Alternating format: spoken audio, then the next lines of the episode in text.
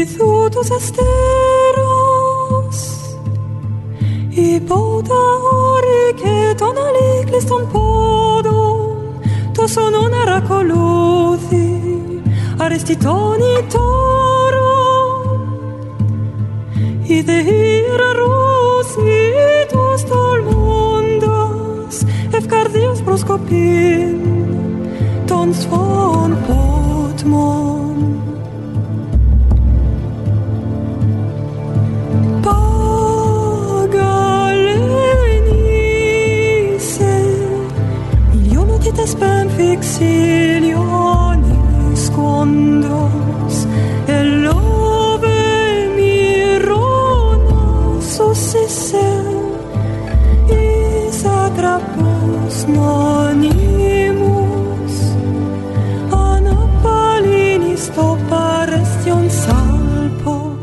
Hello, everyone, and welcome to another issue of Cane and Rinse.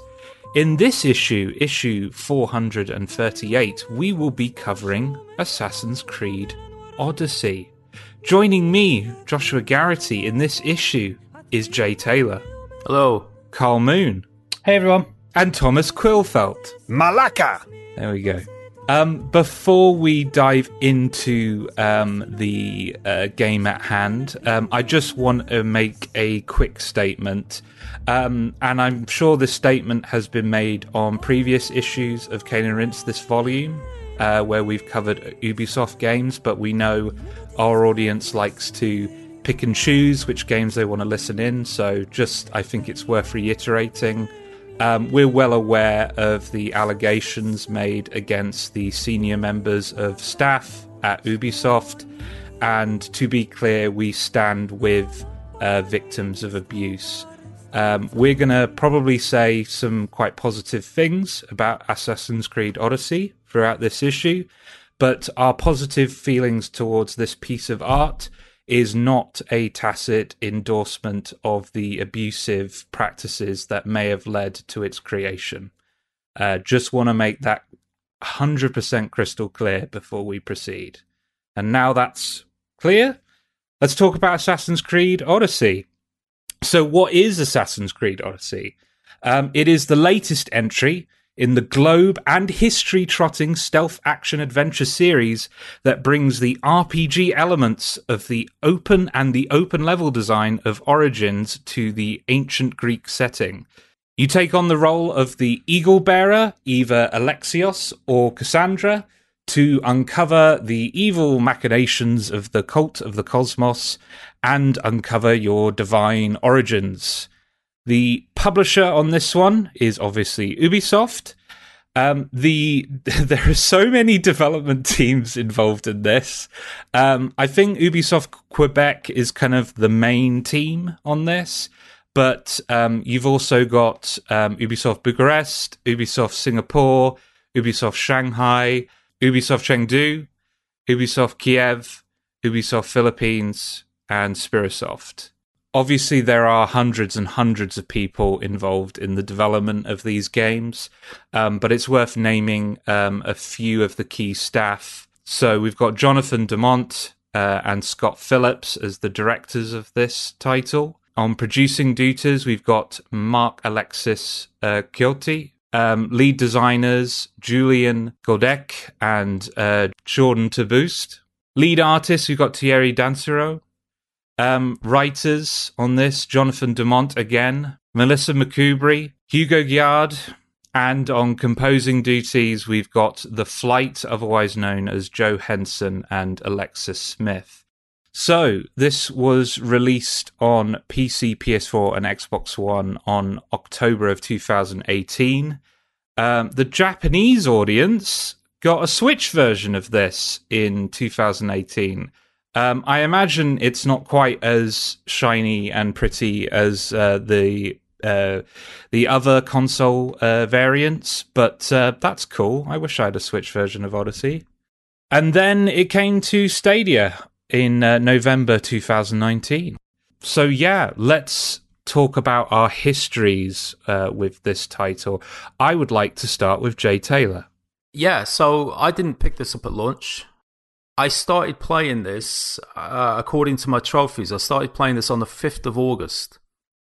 And I didn't play anything else because I remember this. I didn't play another thing whilst I was playing this game. And I finished it about five weeks later um, on the 18th of September. 218 hours on the clock. And completely like i mean that's everything. That's including the dlc because even whilst i was playing the campaign I, I, went into the dl i just bought the dlc on a they had a season pass sale and i thought perfect because i was so engrossed. So yeah i um uh, it's a fairly re- i guess uh, i said a little over a year ago now since i i played through. Um and I've recently just started a, a new game plus on that, but I am not doing a 100% playthrough on that one. So a little bit like Jay, really. I didn't pick this up at launch. I picked it up about a year ago now, roughly. Again, at the same time that I was playing Assassin's Creed Origins. Um, I have played all the other games, and I do generally play them more often than not a year after release. Uh, mainly because the such a time sink to get hundred percent in them that like the idea of banging one out at launch is a little bit different to it's a bit difficult compared to actually playing it kind of as and when um, particularly with the new style. And again, a lot like Jay, I was really, really enjoying Origins. A lot of the changes that they'd made um, to the, the standard gameplay um, was was working for me, and I was looking forward to it. Big fan of Egyptian history, big fan of Greek mythology. Um, it made sense that I was going to go and lean into this. Um, Origins did take me a little bit longer to get through than I expected, so I didn't get around to Assassin's Creed Odyssey until um, June this year is when I started it, and I played it quite consistently over the period of a, a, a couple of months. Um, not quite the 200 plus hours um, that Jay's got in on it, but I think my save time at the moment is around the 85 hour mark. Um, still with quite a lot to do, but mainline um, certainly finished in the main story. So I um, in my history BA back in the early 2000s, I studied, uh, I did a course on ancient Greece at one point. Um, so it's a historical period I really like. I'm uh, with the AC series. I really loved uh, Assassin's Creed 2, and I played all of them between 2 and 3, uh, and then kind of burned out a bit and, and uh, for some reason stopped playing just before the, you know, Black Flag, the one that everyone loves uh, and never picked up another one really until the hype in me built and uh, in 2018 and I went day one with this. Um, it felt like going into that Christmas there were the, these two absolutely vast hyper detailed historical games Red Dead Redemption 2 and AC Odyssey and I just liked the sound of AC Odyssey as a kind of slightly breezier time, more arcadey perhaps than the heavy controls of uh, Red Dead. And yeah, the time period interested me a lot more. Uh, so yeah, I picked it up day one. Went to the supermarket to get it because my Amazon order mucked up. Uh, but yeah, just the, the the I couldn't wait to get back into an Assassin's Creed. This was the one that did it finally. That kind of pulled me back in. Cool. I think this is my first issue um, on a Assassin's Creed game. So um, if if it isn't, forgive me if I'm covering old ground, everyone. But um, my my I I really really love Assassin's Creed 2 and Brotherhood, um, and it's just it's been a long while since Assassin's Creed really drew me in in the way that those two games did. Part of it is um, Ezio, the lead character, I I just felt Ezio was really compelling um, um, in those those first two games in his trilogy. Wasn't a big fan of the third third game in that trilogy, even though Ezio remained as charming as ever.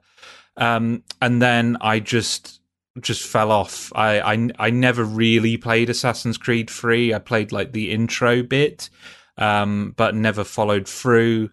Um, I did play Assassin's Creed Black Flag and finish it, but uh, I didn't fall in love with it. I liked the naval stuff. I liked the the visuals, um, but there was a lot of like follow the guy. There was a ship stealth bit that I hated as well, and uh, yeah, it just it never quite crossed the line into something I was uh, super engaged with in the same way that I was with uh, Ezio's earlier games. Um, and then I just stopped playing them all, altogether. Like I, I didn't play Unity. I touched Syndicate like two years after it came out, and then didn't bother finishing it. Um, it wasn't until Origins came out that I kind of got interested in the series again. Um, people were saying all the right things, like it's taking influence from Metal Gear Solid Five, it's taking influence from The Witcher Three. Um, it's got all these bits and pieces in there from other series that uh, other series that I love, and is attempting to kind of take this series in a different direction. Um, I bought Origins, I think at half price, um, probably six or so months afterwards, and I enjoyed what I played, but it just didn't s- stick with me. Um, it's probably it's still in my Steam library, and I, I plan to go back to it. But for whatever reason, I never finished. I never finished Origins. Um, and then, um, you know, the uh, trailers for Odyssey started to come out.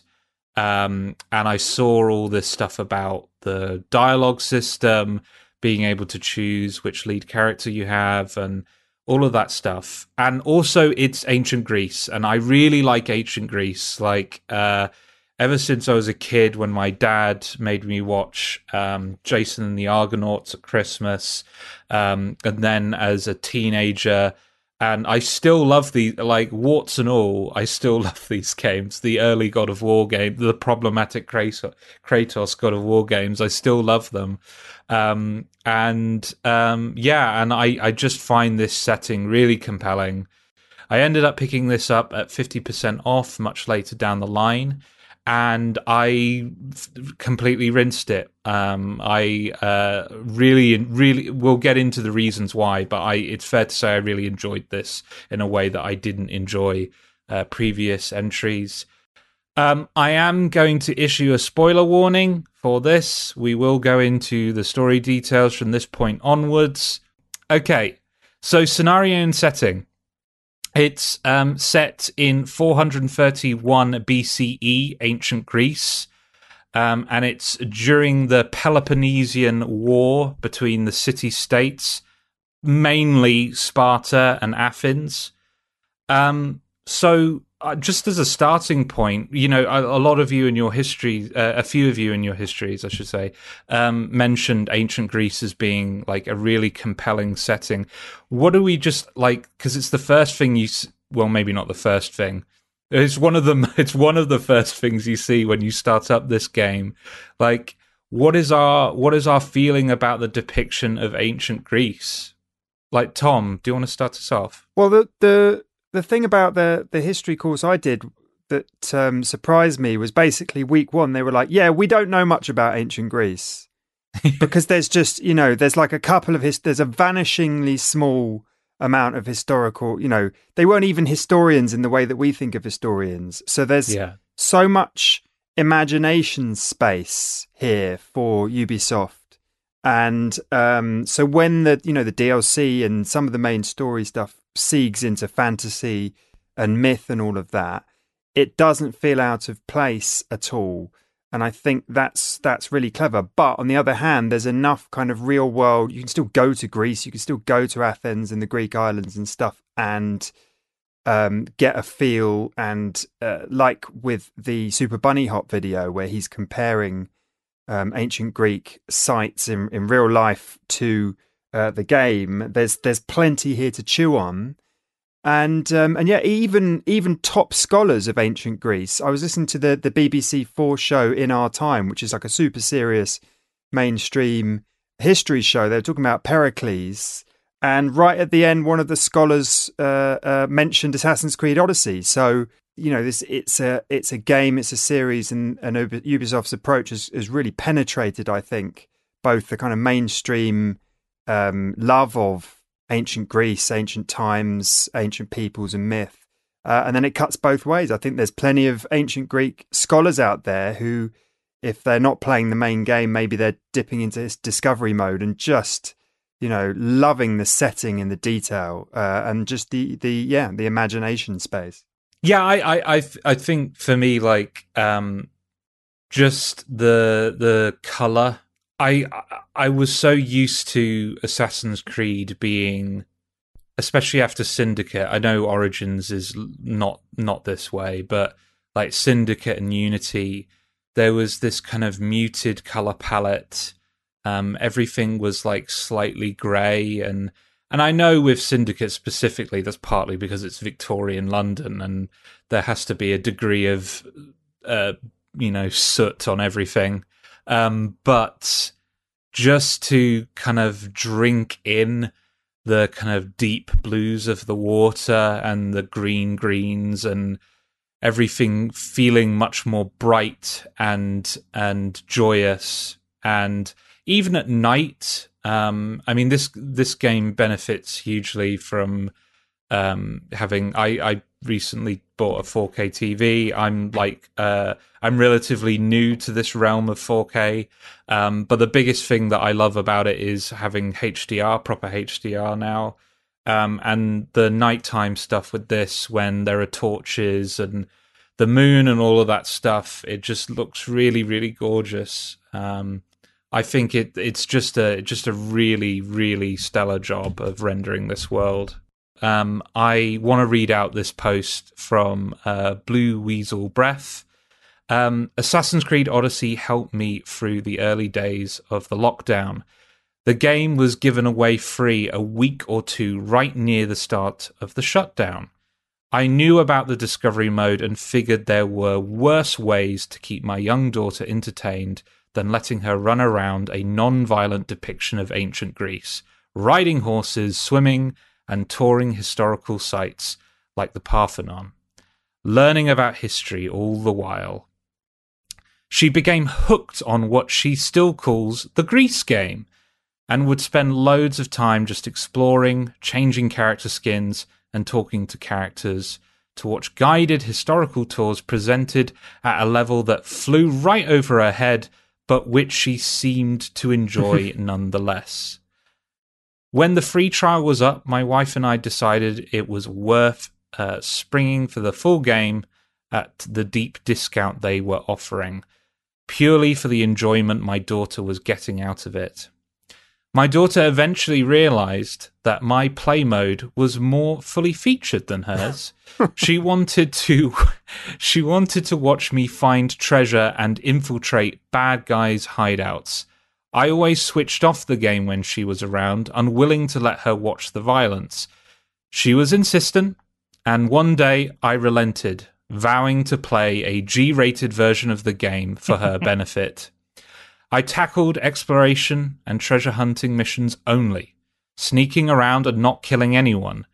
Then I reached a stealth section and couldn't avoid fighting. So I put my sword away, choked the sentries out, then immediately invited them into my crew with a helping hand. See? They're okay. We're friends now. We're making friends.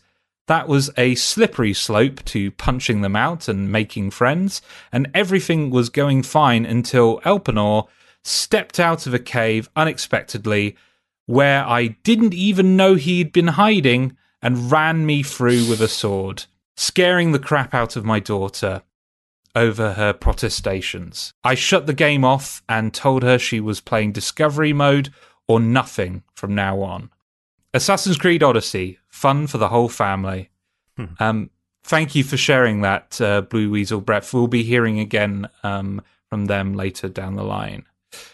Let's talk about story and characters, and let's start with the star of the show. And also, I'm just curious to find out which character people picked on this panel. Um, let's talk about Kassandra and Alexios. Jay, do you want to start us off? Yeah, there's only one choice in the game. you know, by all accounts, it is the choice they originally wanted. I never, I've never considered playing as Alexios. I think Melissanthi Mahut's performance in this is just better. So within the story, you see both characters. So you've got this, you've got two. Well, they're not twins, are they? They're brother and sister. And depending on which character you choose, the other one plays essentially at the start the villain, and I. I, I have no idea whether Michael um, Antonakos is a is a good actor.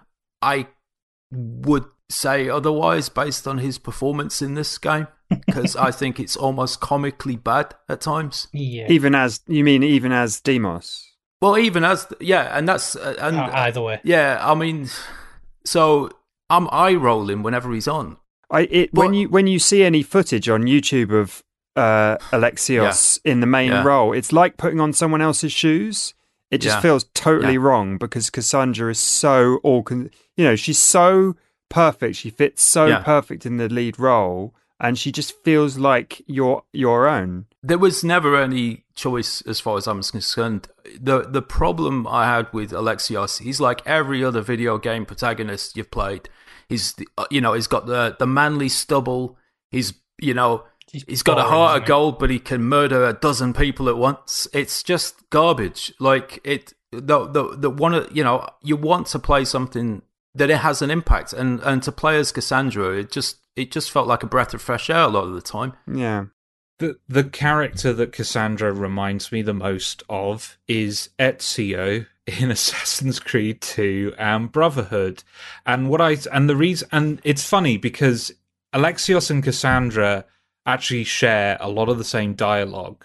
So on paper, they are essentially the same character, but it's all about execution, right? And Kassandra's just very easy charisma. Um just dom like she has that thing that Gillian Anderson has whenever she's in films or TV where she's not in a rush to do anything. Like she's in control of the whole situation and she'll finish this sentence when she damn well pleases and not a moment you know not a moment sooner and she's charming to the people that she likes. She's assertive to the people that she doesn't like. And it was that energy that that charisma and energy that had been missing for me from so many Assassin's Creed games after Ezio left the series, um, and just to have that that romantic lead, and I use romantic in the the the, the old way of using that word, um, like that that kind of high romance character in here it was just it was such a breath of fresh air. And you know i by all accounts um bayek in origins is also a great character. So i don't want to i don't want to uh, give you know give that character a disservice.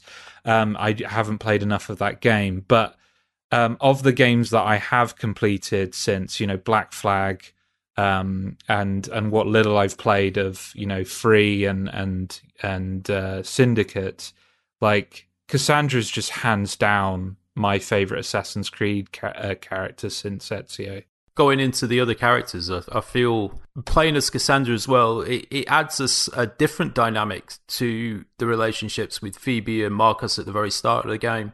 Like you imagine that playing as Kassandra, Phoebe sees her as the kind of the role model, but slash older sister. But it just felt better to play as the female character. No, it makes sense completely. I I agree. I think I think part of it is that um, in video games we're really um, at this point in time we're really we really become saturated with the the older male younger female character dynamic that's just present in quite a few titles.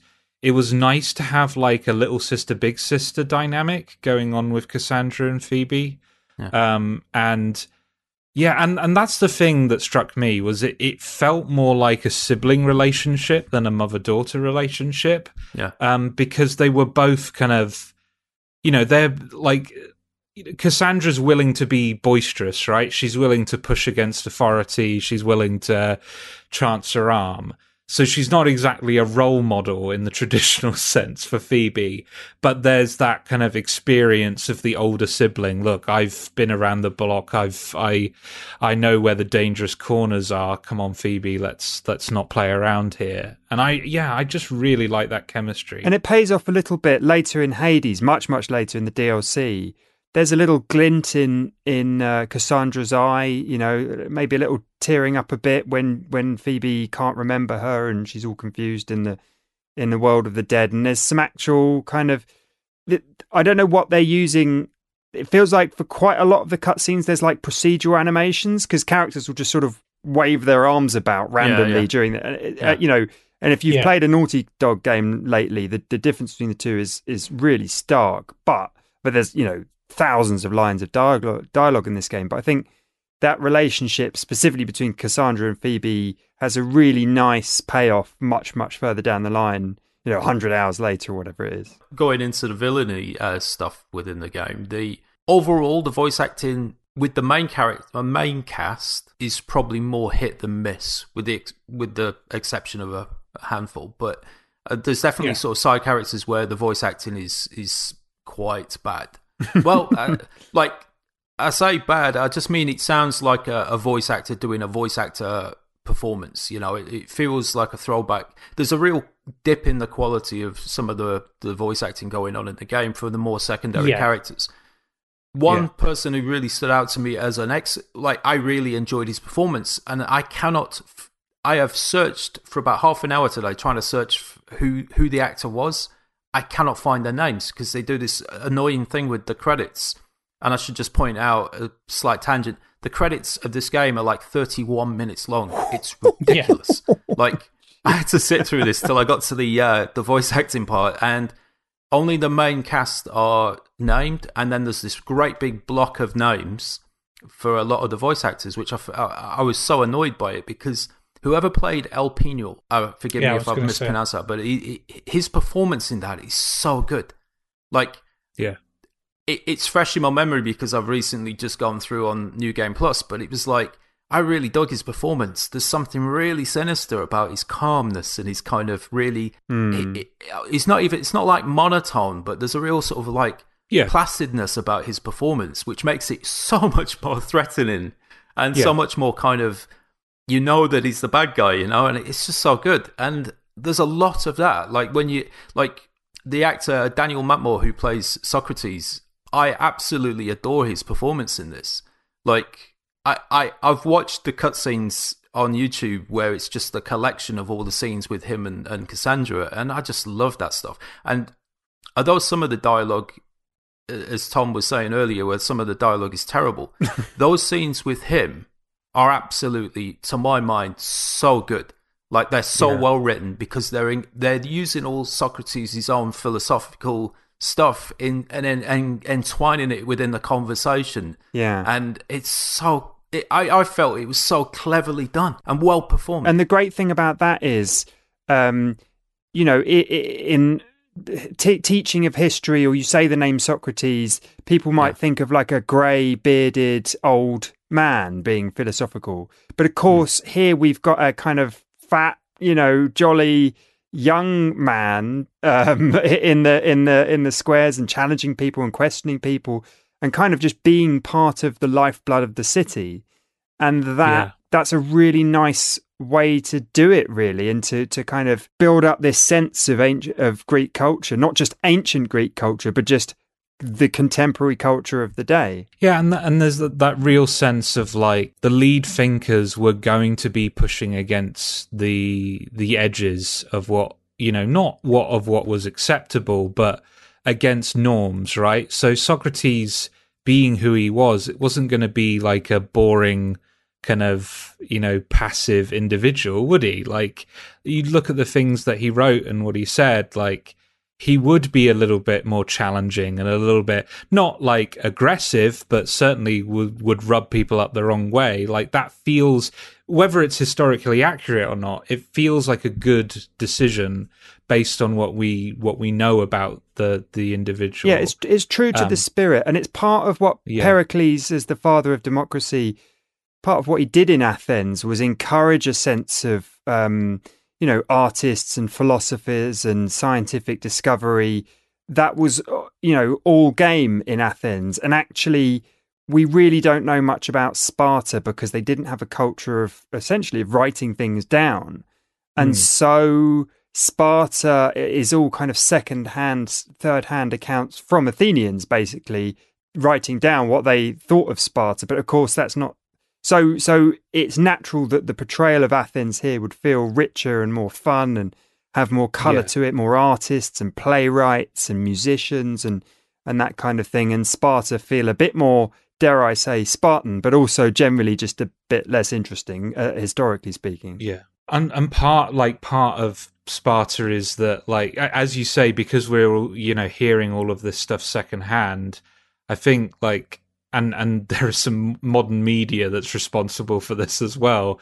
There's like a mythology around um, Sparta that you have to unpick before before you get to get to anything close to reality. Like there's this whole kind of building up of the Spartan soldier as like the ultimate warrior when in reality the reason why they were ultimate warriors is because very few city states had professional armies. Like that's the reason why they were so good. It's because like most other cultures had peasant armies or slave armies. They weren't like super soldiers. They were just soldiers. Um and yeah and i and i agree with you. I think it would have been nice if they if if sparta had this this level of texture and this level of personality and there was some kind of create you know creative decisions to add color and and fill in the gaps a little bit without kind of leaning fully into the the false mythology of Sparta um yeah, but yeah. that, leading into the false mythology stuff, that that that's kind of what all these games have done in the past. Anyway, I feel true they use Yeah. movies as a reference touch point. Any, you know, like the game literally starts us at you know the Battle of Thermopylae, and Yeah. it's like you're playing Leonidas. Like that's how the game begins because. Uh, what we haven't explained really is the, the overall story. Whether you play as Kassandra or Alexios, you are the grandchild of Leonidas. And you carry his spear, which is not necessarily his, but it, it's been passed down from the Isu, who are the kind of the science fiction. Precursor race. Yeah, but they've they the the Isu have been around in in well, re- really, I think they got name checked initially in what Assassin's Creed Two, and then they've just always kind of felt like running in the background to a certain degree. But anyway, you you you know playing into that whole kind of the familiarity an audience will have straight away with with the 300 and it obviously in things like the spartan kick and all that it, it's straight out of the movie you know it's well it's straight Yeah. out of the comic book i should say because it's actually in the the original frank miller 300 rather than the the film but but immediately people are going to click as to where that's from Yeah. I think what I mean is like they they they do draw on those cultural touchstones. Mhm. Um and but like the Battle of Thermopylae is not um is not depicted in the kind of cartoonish unreality that um you know in the comic in the movie that it's Yeah. depicted as and and I think that's commendable, right? Like you know, you know, people are familiar with this, Hmm. but let's kind of give them something, uh, something closer to reality. They were wearing armor on their chests, like they're, they're not they're not going into battle bare chested, all of that stuff. Like, um, but I, I what I what I mean is like in trying to like hint at that stuff, but then also kind of trying to have their cake and eat it and Mm. not and not um go overindulge. There's there's a dearth of personality left because because they I, I don't know what it is like part of me think feels like they were worried about Sparta maybe because they know it's like it's the the culture that people are possibly most familiar with or what have you. They didn't want to play with it too much but like i i would have liked to have seen some creative license used in the same way that they did with athens but hey ho. There's some other like uh historical figures that i wanted to to touch on. I really like the inclusion of herodotus in this as um, the historian figure, kind of documenting everything. Um, I like. Um, uh, forgive me, I I haven't f- found the voice actor for this uh, for this character either, but um, the, I think the vocal performance for Herodotus is really calming. Um, it feels like a a, t- uh, a teacher reading you a story or a parent like reading you a bedtime story. It's just calming, very deliberate, focused voice that I really, really appreciate. Like I really like. Um, and then um, the kind of another character I really like, who's the polar opposite, is Barnab- Barnabas, who uh, who's the Yeah. captain of your ship, the uh, the Adrestia. Um, and I one of like one of my favorite intros to a character as well. That whole sequence with the cycl- the leader of the gang, Cyclops, um, uh, trying to trying to drown Barnabas, and and your little back and forth um, uh, with with Cyclops Yeah. is really really funny. Um, but then his energy, I just really like um, that kind of. They just uh, do a good job of surrounding you with like characters with different different levels of energy and and different kind of uh, chemical reactions going on on the ship. Like just having that high energy, low energy, all of that stuff. It really works for me. I really, really liked the interactions with um, Barnabas because it was this whole Same. thing where he's kind of in awe of the gods and always referencing the gods and praying to the gods and stuff. And then you've got Kassandra who's kind of like, "Phew, can't be doing with any of that stuff.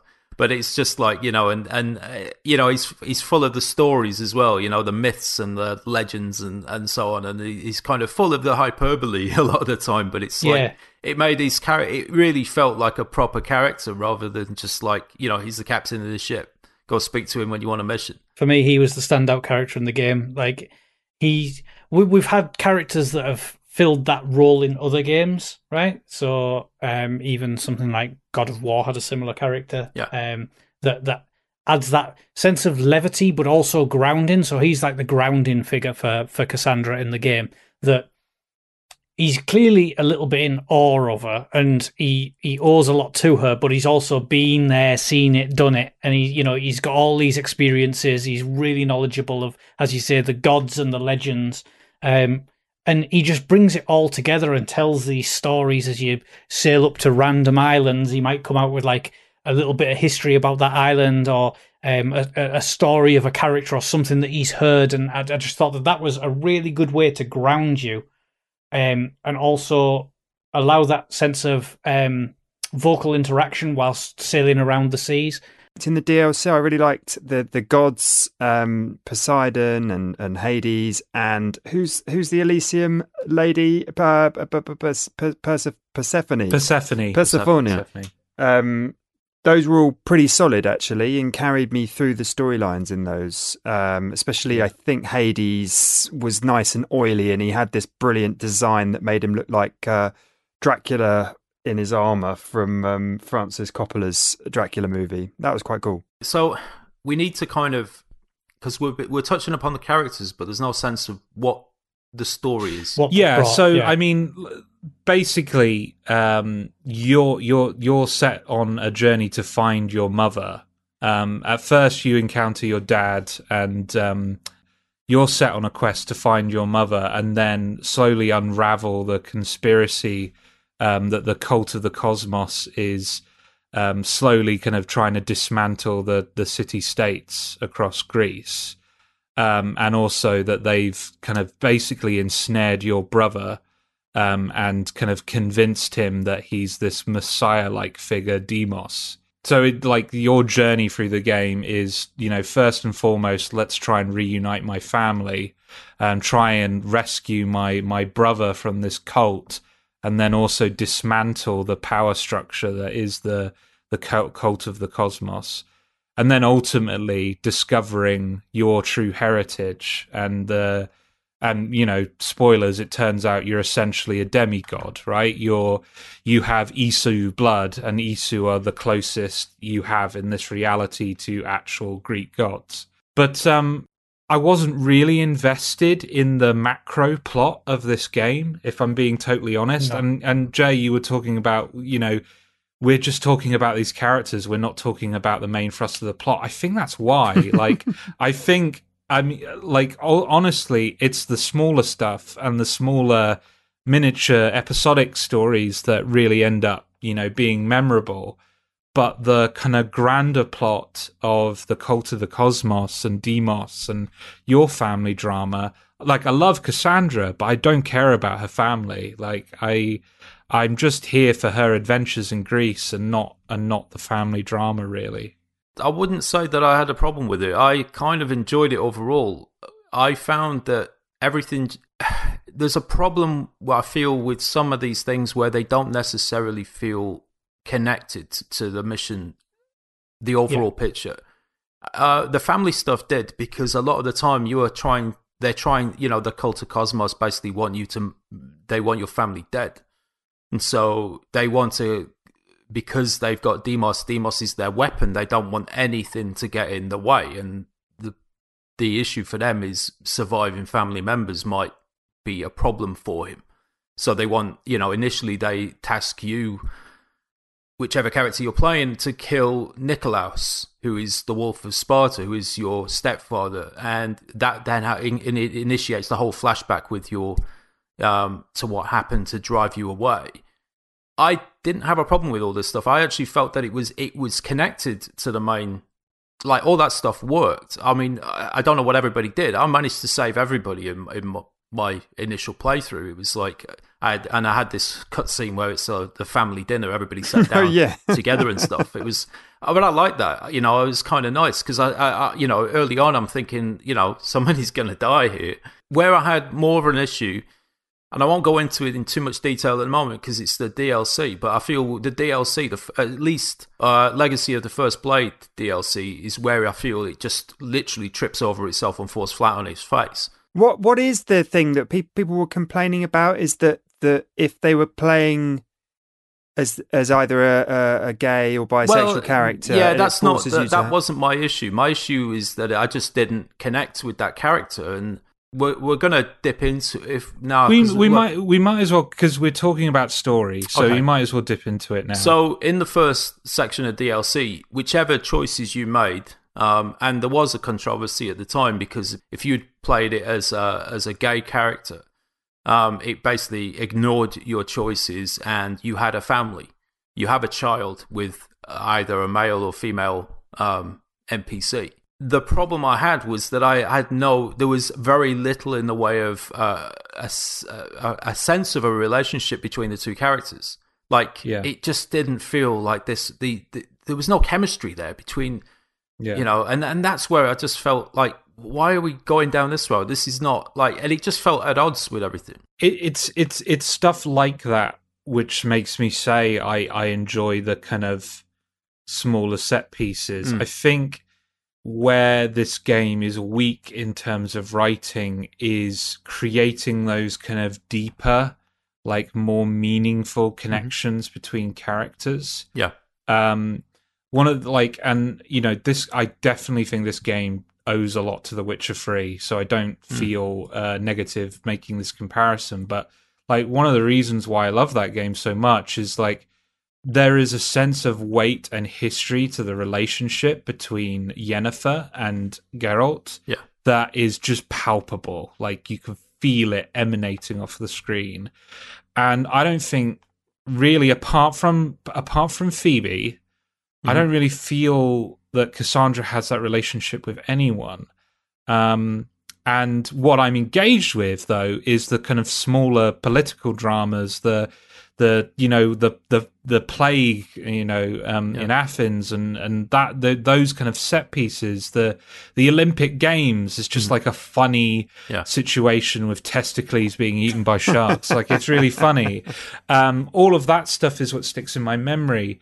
Um but there's not that there's not that and no, and and I agree with you Jay I don't think it's bad right I don't No. think it's terrible but it's it's missing that kind of deeper core emotional attachment I think with some some that aspects I'm it looking is. for Yeah, I think there's definitely some aspects where it did have that, and I feel that when you play the Fate of Atlantis DLC, so in the first part when you're in Elysium, you get to meet your grandfather, and you have a conversation with Leonidas, and I loved that stuff. And it had more of an impact when you get to um, the underworld with uh, with the Hades stuff, where you meet um, Phoebe and your kind of pseudo love interest. Oh, what was his name? The um, Spartan warrior. I can't even remember now. I've literally just played it. Beatidas or something, isn't it? It's Yeah. um, Um, heroic, burly looking bloke. like slight aside, best intro cutscene in the game. Period. like that whole sequence in the burn in the barn where you kind of double team a whole bunch of like enemies, and it's just uh, mainly because the, the the fight choreography is excellent in that sequence, and it's just it's pure cutscene, no gameplay. But um, I, I just think it was a great intro for that character. Um, Mm. But it was like it- there's almost a, a kind of a relationship that builds between them, and then you help them in the underworld, and and that stuff I felt was quite impactful when I was playing through, mainly because I did like the characters, so I felt that kind of connection. And the scene where Phoebe's killed in in the sort of the the main campaign is quite like Yeah. oof, you know, and you really do want to go like full on murderous Yeah. intent with the guys who've done it, but yeah, I think I think like it's a good shout with the the Phoebe moment. I think like that that was the scene that hit me. Yeah. Like I felt I felt that one. I think I just wanted more of that not necessarily characters dying, I should say. No, no, But like but- more but- more like moments where I felt like you know I Yeah. uh, like feeling the feeling of a palpable relationship either being broken or sewn together Yeah. or anything like that. So let's let's start talking about gameplay. First of all, like uh, I know this game is carrying over a lot of mechanics from Origins. This is kind of the even though I played Origins uh, previously, this is like my full introduction to Yeah. them. Um, and there are kind of there are things that I love and there are things that I really don't love about some of the changes from old Creed to new Creed. Thing that I love, I really love the open-ended level design and the bases and all of that stuff. Um, I think letting you have that freedom to kind of and even in story missions right? It's not just like the the open world but in story missions they do this too. Letting you have the freedom to approach missions in any way you want. Um and and, and in my case that's just like ultra ultra ninja stealth like take out everyone without anyone noticing i'm there. Um i i love that and i love the the new approach to level design thing that i don't like I've got a headshot with my bow and arrow, and because the character is two levels higher than me, it's not an instant kill. It's it's just going to chip off a third of their health.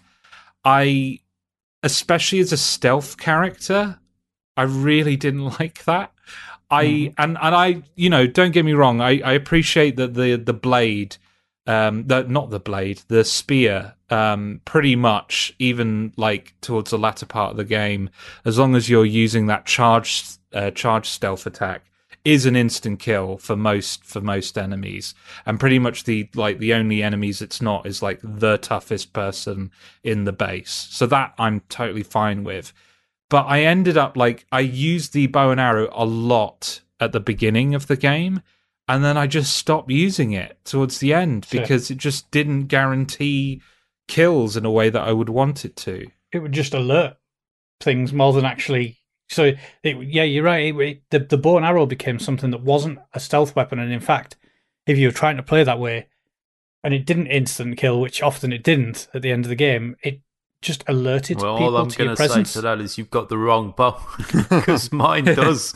However, it was a case of that the spear was still more powerful, so I would still choose to hide in a bush and then stab him in the back because not only did I kill them, if you're playing it stealth, that thing when it's fully maxed up at I think level five or whatever, it will the the people disintegrate when they're killed. So there's no yeah, yeah. evidence as well because that's that's something I love about the stealth games where you have to hide the bodies too. Like if you leave a body lying around, it alerts everybody because they see it and react to it. I love that stuff. I think there's too many games that kind of ignore that kind of obvious thing, but this doesn't. And I loved it when you go in early, especially early on in the game, you're going into a, a fortress or a camp, you know, and it was like stab this guy, hide his body in a bush, then wait for the next guy, and you've got to have patience with that because it could take like 30 minutes to clear out a camp if there's a, like a dozen guards in there because you're just timing everything. But oh god, I can't get enough of this. I had um I had all of those problems and there's definitely it's not perfectly worked out, especially if you've got the XP booster. If you paid for the XP booster, which I thought Mhm. would save me time, it probably did. It left me over leveled most of the time. But under leveled because I was spec for warrior, basically. It, it- because I just loved the look of the armor, but I just could not get enough Yeah. of this one armor set that just looked incredible. I know you can change the later on. You could change the the appearance, but I had I kind of would do quite a lot of bow stuff and then wouldn't be able to do some guys with a bow, a little bit of assassin stuff.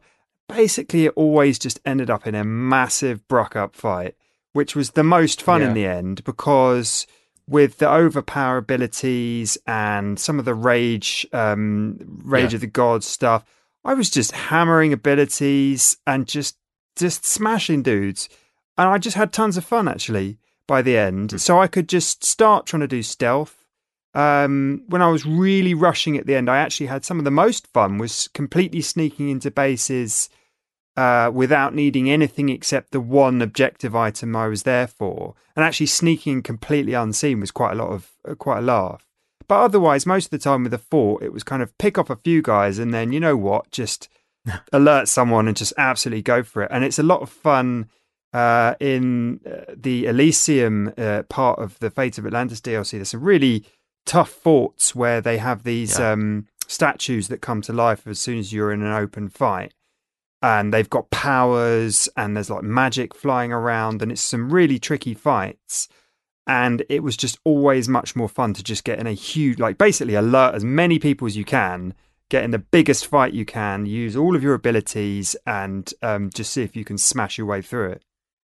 I mean, Yeah. that's probably one of the bigger departures in terms of overall game is you've got these kind of big epic battle fights where there's like Yeah. you know a hundred people all scrapping around and you just wade into this and you you've Yeah. obviously picked a side and it's it's just ticking down the the life bar at the top is just kill as many of the opposing team as you can in the you know before you lose um and that's kind of awesome because it is this thing although even though I love playing as stealth with those you just completely it's like you go buck wild with Go that the stuff. opposite way, yeah. and it's just I, I never thought you could lose those, and then I, I did Oh, yeah. actually lose Yeah, one yeah. that I was I was trying my best, and I lost it by like a hair's breadth, and I was so I was like I was I was so angry because I think some of them give you like little rewards, don't they? Depending on which side you fight on, you get better rewards. Yeah. But um, regarding obviously the weapons and, and, and stuff, and I fell into a trap of something that we did talk about on the Origin show as a real positive, and that's when you get something that you really like, you can continue to level it up Yeah. um, in towns. And the reason my bow and arrow stayed the way that it was was it was one of those that automatically set on fire with every arrow. Mhm. Um, so actually doing the missions where you have to burn boxes, uh, it made that really easier rather than having to get near it and, and use Yeah. your torch, for example. I'm going to read this um, uh, message from the forum from the emailer. Odyssey is a beautiful game with many interesting systems, but exploration of the expansive world is restricted with strict level gating. For those players with lots of spare time or a J type personality, I can imagine the slow, methodical progress would be great. I, however, don't have that amount of time. So 15, 20 hours into the game, I have enjoyment mixed with frustration. Kassandra is great though. Protagonist in the series can be po-faced, but she bucks the trend. Yeah, so just kind of re- reiterating what we were mentioning before about level gating. Um, we we talked a lot about the um, kind of familiar um, mechanics of uh, of Odyssey that have been taken from Origins, but there are some things about um, Origins, and we started kind of veering in that direction that are um, you know new and are different. And I think one of the standouts for me is Kassandra's superhuman. Uh, she's not just uh, a assassin person. She she's a demigod, and uh, and there are several abilities that you unlock during the game that kind of you know ever more entrench her in the space of superhero rather than slick spy assassin. Um, you know, Karl mentioned the infinite fall previously. Later on, you get the ability to teleport using your spear. Um, you get unlock invisibility. you can set fire to your swords. In the DLC, you can su- summon a spirit sphere, and your eyes glow. And you just stab people, and you can explode. Fi- you can summon animals to your aid. You can you can do all these magical things. Um, some of these things like feel a little bit. Um, we mentioned The Witcher Three a lot, but I think another inspiration for this for this game is uh, Shadow of Mordor, and I couldn't help but notice some of the abilities that you unlock uh, struck me as a tad similar, um, especially that teleport ability, um, which feels very similar to an ability in Shadow of Mordor. Um, uh, just struck me as very similar to that game. But um, yeah, it gives the lead the lead Kassandra this feeling of sturdiness and and uh, yeah, that that kind of Wonder Woman quality that Tom's yeah. been talking about. Just when I I lent way too heavily on the overpower ability, so I'm just like hammering R1 and R2, doing this insane flurry, and there's so many iframes during that animation. I was using it so often yeah. during fights that I really did feel just you know basically untouchable. It might be disconcerting if somebody is listening to this who hasn't played the game to suddenly start, uh, who is maybe familiar with Assassin's Creed games, start hearing of the ability to teleport and invisibility and stuff. That can sound really disconcerting. But the thing is, what I enjoyed here is is that it didn't it didn't pull me out of the game at all. It made sense within the fiction stuff. So when you say she's a demigod, what you find out again in the DLC, which is that the Isu, this precursor race, who were basically way more scientifically advanced than we are, they've experimented with humans by mixing human and Isu DNA, which is why the assassins have the ability to kind of communicate with animals like eagles and stuff like that. And it kind of and this is what I this is why I, I mentioned it. Uh, I think I mentioned it on the Slack a few times that I feel the DLC is quite important if you're into the Assassin's Creed um, narrative because it, it yeah. kind of just these things have been teased and teased and teased throughout the series and not made any sense. And what they've it feels they've tried to do, at least with this one, is just kind of clarify it and just lay it out. So you have these abilities, and the, the you know the assassins have the ability to do all that kind of crazy stuff that they do in the games because they carry this precursor DNA. And I kind of liked the fact that it, it made sense within the fiction, and so it did not pull me out, even though I can teleport and stuff, because it's kind of explained that you're using their artifacts, which are the things that have been throughout the Assassin's Creed games, the the Apple of Eden and all that kind of stuff. Mm. And you have a magic eagle that's indestructible that can see things underground a mile away. Well, he's Love a, he's a Isu creation as well, isn't he? Or uh, P- P- Pythagoras or Pythagoras explains that he basically sent he created him in order to basically guide you and help you. So he's like, who knows what he is? I don't know if he's a droid or something, but he's like drone, eagle drone. Yeah. Some of the the ways in which this kind of Isu godlike uh, in inverted commas um, abilities kind of manifest um, is the way that Kassandra is animated, and I love. Even though I mainly played stealth, whenever I went into combat, I just love uh, Kassandra's kind of finishing moves and uh, ability, you know, animations attached to her ability. One animation I particularly like just because it looks so it just looks so badass is when she does the kind of shield re- like removal ability where she just grabs the top of the person's shield rips it out of their hand and like chucks the shield away. Um, and that's something like i i wish because as you level that up, it gets more and more superhuman to the point where she just like punches it and it just disintegrates. and um, I kind of, I wish they just kept that original animation for that ability because it just looked more dynamic and yeah. and badass. Um, but like, yeah, the Spartan kick, obviously, all of that stuff, and and Tom was um, talking about the kind of um, supercharged ability. It goes on for ages, that animation, but it just looks so cool that I don't mind that yeah. I can put down the controller for a little bit and just watch Kassandra just tear tear the living bejesus out of somebody. Cool. I'm gonna read this um, this post from uh, Dr. Raphael. The biggest surprise for me was how much I enjoyed the core gameplay loop of clearing out bases. I never truly mastered it. I always started stealthy but rarely ended that way. But that just made it more fun. I have very strong memories of being chased down by some mercenary target and ducking into the big Spartan camp in the D- Delphi region to shake him. It seemed a good time to assassinate him, not realizing that he was also a Spartan. I was instantly aggroed by 30 plus Spartans and had no choice but to leg it.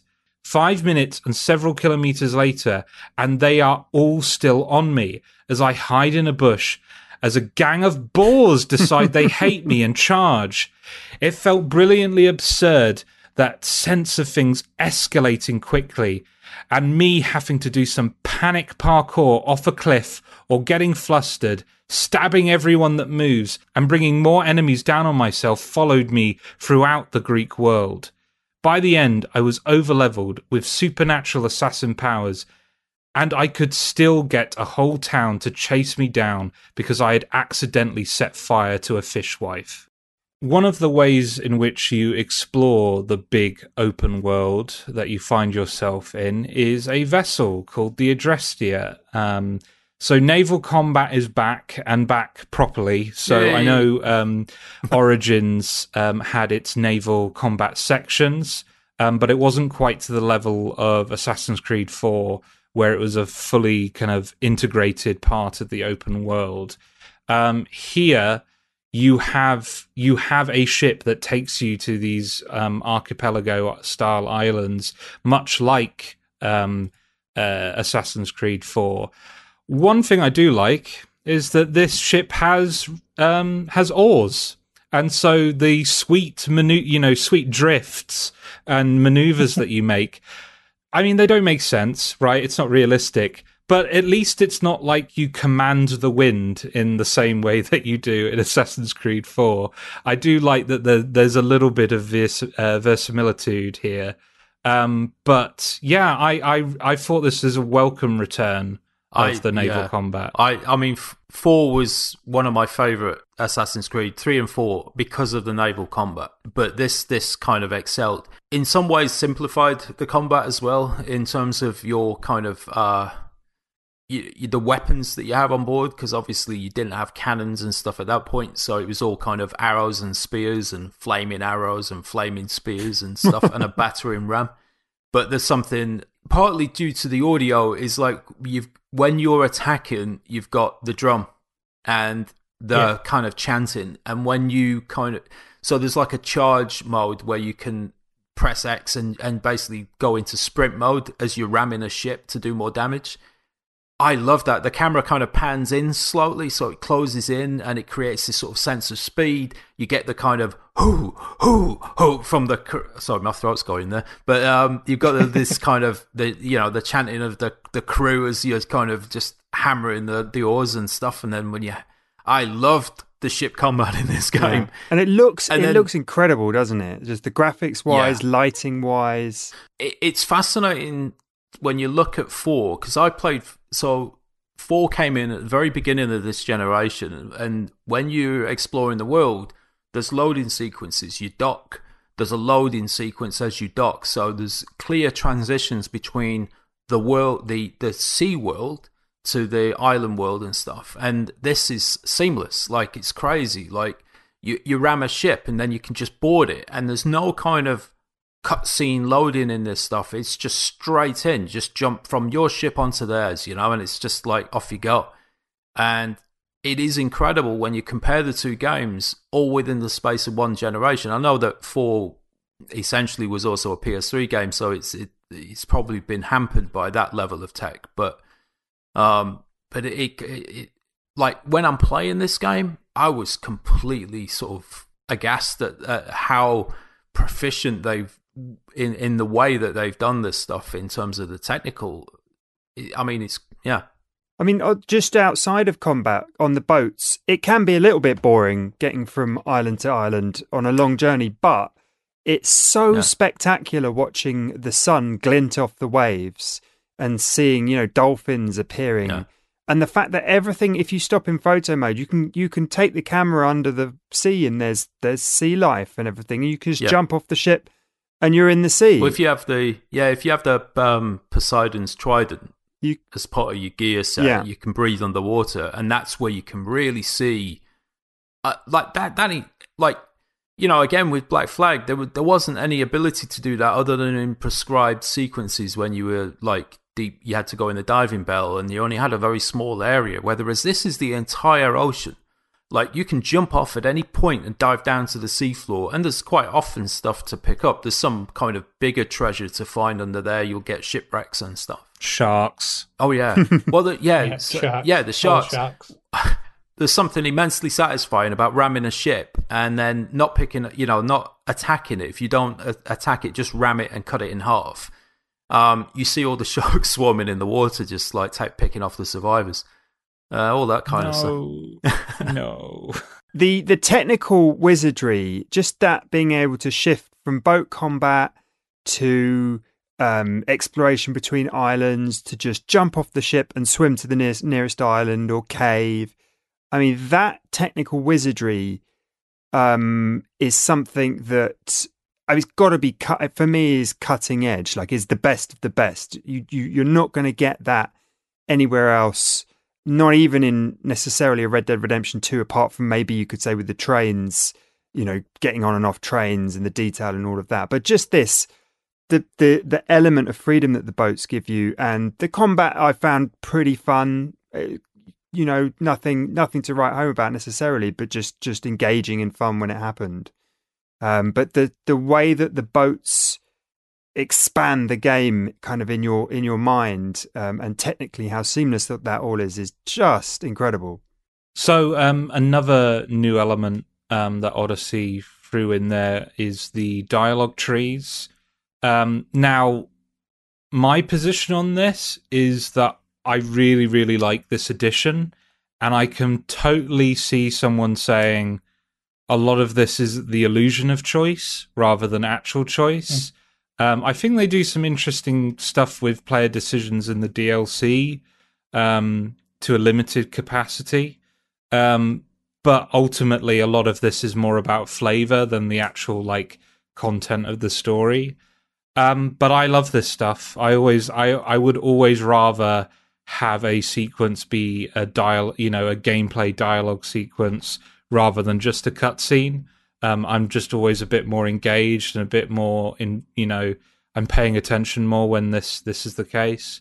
Um, so I think this is a great addition, and alongside this, a presentation um, necessity of this is the close-ups on people's faces and the improved facial animation that comes with this.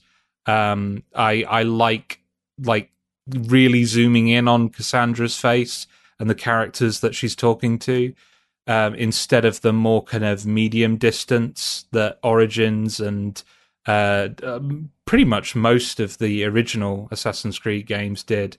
I like the the kind of uh, the close ups here.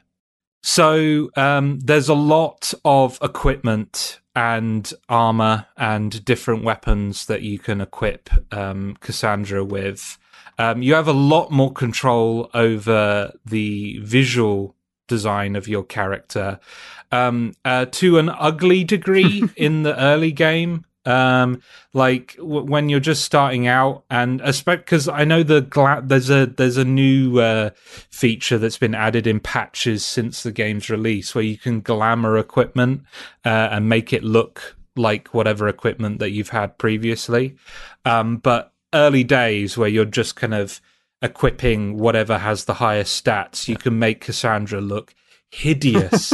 um, but um, I would say, uh, just a slight aside there, don't underestimate how important that is to add the glamour to to be able to morph your equipment into another piece to look or resemble Yeah. like they've just added this to um, Division Two, and it's like Yeah. I'm all over it again because it's Yeah. like awesome because you can get rid of the ugly bits of equipment that you, you absolutely can't stand looking at. there's But I um, actually fell in love with a, a particular combo that I had for pretty much 90% of the game. The main bit of it was this um, this armor with a, a ram's head on the front, like this gold thing, and it had a bit of fur on one of the shoulders. And I just the way it glints in the sun. I must have taken 500 photo mode shots of this, just the art, like focusing on the armor in different lights and times of day. Um, and I, I even ended up painting one of my photo mode shots, like doing a, an iPad painting of it, because I just fell so in love with I don't know if it's a realistic design or if it's just an art, you know, a fan- fantasy piece of armor that one of the uh, uh, artists made, but it's absolutely gorgeous. And um, the way the light plays over different pieces of armor um, is just quite incredible. I look at it, I just can't think how they do that. Is it they do the shaders on on a, an item so it catches the light in mm-hmm. a different way? But it's definitely something that you should spend some time on making Kassandra look just fabulous while she's murdering dudes. Hmm. Yeah, I I ended up and this this is always the case with me. I I always go with the the the the the outfit that they use in the marketing material. That just ends up being my default default um, outfit, and I I just genuinely like the look of like the red scarf kind of flinged over Kassandra's shoulder and the golden the golden armor, the bronze armor, I should say. Sorry, um, and um, that because it felt like like to me kassandra was a pragmatist so i liked that she had really functional like it was it was you know it was pretty to a degree but it wasn't kind of showy. Um it felt like that's what a professional mercenary would wear. Um and just like the the red cloak just draped over her, her shoulder just like just in case like she needs to cover up when it's cold or if there's like like sand storm I'm probably the wrong area for that. But like you know protect her from uh, environmental hazards like it just felt like a really practical outfit and i i really i really like that um that look. The one thing um i'm not a huge fan of with the equipment and this is hardly a sin of assassin's creed odyssey this is just kind of rife throughout AAA video games right now is the kind of micro stat adju- adjustments for all of the equipment. I I much prefer the Dark Souls Bloodborne school of every weapon is a unique weapon. You can level up that weapon and you can make it more powerful, but when you discover a new weapon, it is fundamentally feels different and changes the way you play and there's less of there's less of them overall. I really don't like this kind of ten thousand identical swords with slightly different shades of color, and it does two percent more damage. I it just having to sh- sift through my inventory and clear it out and sell stuff off like I'm I'm okay with inventory management up to a point. Like I love Resident Evil, so clearly I'm not anti inventory management. But that kind of like when it's like de- you know deciding between two weapons based on the minuscule numbers that we're talking about, it just gets a bit frustrating to me. Yeah, there, there's I spent a lot of time clearing out uh, swords and pieces of armor and breaking them down and I, I did find that for a lot of the game, once I got a decent legendary sword, that I was able to just stick pretty much till I hit the DLC and, and I started to get a lot more stuff and everything. The levels suddenly took off a lot. Um, but and the main thing was just kind of having a favorite sword, but wanting to upgrade it or, or stay upgraded. The economy is feels quite deliberately broken that the upgrades are super expensive, you know, in terms of materials and money. So if you did have a favorite set from early in the game, tough luck unless you've got the uh, money booster. Uh, you've bought the the money booster that's so kind of so disliked by people, the XP and the money booster. And I had the XP booster, but not the money booster. Um, I could just about afford to keep my sword and maybe my bow upgraded, but definitely not my favorite armor and stuff. Um, so that was a bit of a pain. I didn't enjoy overall weapons and armor in the game. Um, and yeah, like you say, Josh, spending a lot of time just kind of sifting through stuff. There was a sense with the economy stuff, if they weren't trying to sort of gently nudge you towards buying the microtransaction stuff with because you could buy chunks of cash, you know, like seventy thousand gold or whatever, the drachmi or whatever. But um, you know, and it felt like sometimes, like especially when you get to the high end, it's ridiculous how much you've got to spend to upgrade. And not just like it's not just like a gold thing. It's also like you've got to have like three thousand skins or something as well, and all this kind of stuff. And then it just feels like, you know, and then you can see all that stuff in in the you know in the store. So it's mm, And, it's it's different know. from Breath of the Wild, where it's like, oh, why have they got weapons breaking? Well, that's a design thing to make you use different weapons and appreciate them. yeah, or the Bloodborne thing where every weapon is viable. But here, because those microtransactions are available, it just feels murky. Yeah, uh, but I mean, the way I looked at it was that I would only swap. I get to a certain point, like you're swapping out very a lot at the beginning and early on in the game, probably for quite a while into the game, and then you're gonna like once you start getting the legendary gear, then you can kind of stick with that for the most part, and until you get something that is noticeably better. Then a lot of the time it was just sticking with it. If it was doing the job, I wouldn't worry about it. It's when you can't kill stuff because you're not doing enough damage, you know, which it, it happened every once in a while, and that's kind of the game telling you at that point that I need to get some better gear or I need to upgrade this. But um, usually the enemies that were given that hassle would drop better gear anyway. So, uh, like you said before, Tom, you, once you get to like the um, the latter Atlantis DLC, then you definitely start having to swap stuff out because that stuff's way more powerful. But So I've got another post um, from Blue Weasel Breath that I want to read out. The difficulty of combat when you're going against a significant enemy and not over leveled can be frustrating. As I'm not great at fighting in this game, but the leveling system does make sense from a game progression perspective. I'm happy overall with the side missions, although I was a bit disappointed that the well integrated side quests I had heard so much about appeared alongside rather than having supplanted a seemingly infinite number of generic, constantly repopulating side quests with boilerplate dialogue and recurring procedurally generated NPCs. I tend to do all side quests in games like this, but when I realized the game was going to keep throwing an inexhaustible supply at me, they began to feel cheap, and I began letting many of them pass. I thought the kills looked hokey and oddly sanitary until I realized that every time my daughter played the dis- played the Discovery Tour, it was defaulting the blood to off even in the main game. I sure fixed that w- one right away. Also, cheers to whichever subcommittee of the development team decided to use the same button for talk and assassinate. So many times I resolved a mission peacefully and then tried to talk to my erstwhile target one more time, only to impale him brutally. Well, that's a Red Yeah. Dead Redemption 2 thing, isn't it? Maybe something in 2018 Yeah. game design. Yeah. Yeah. lack of buttons. We need more buttons. That's what we need. Yeah. the seventeen. That's the that we've next got. innovation. Yeah. Seventeen Yeah, isn't next enough. We need twenty. Yeah, yeah. Um, you, yeah, there'll there'll be like six face buttons, like an arcade stick on the front of it or something. Um, cool. So you, we don't just have battles with regular um, rank and file soldiers. There are some mythical beasts dotted throughout the campaign.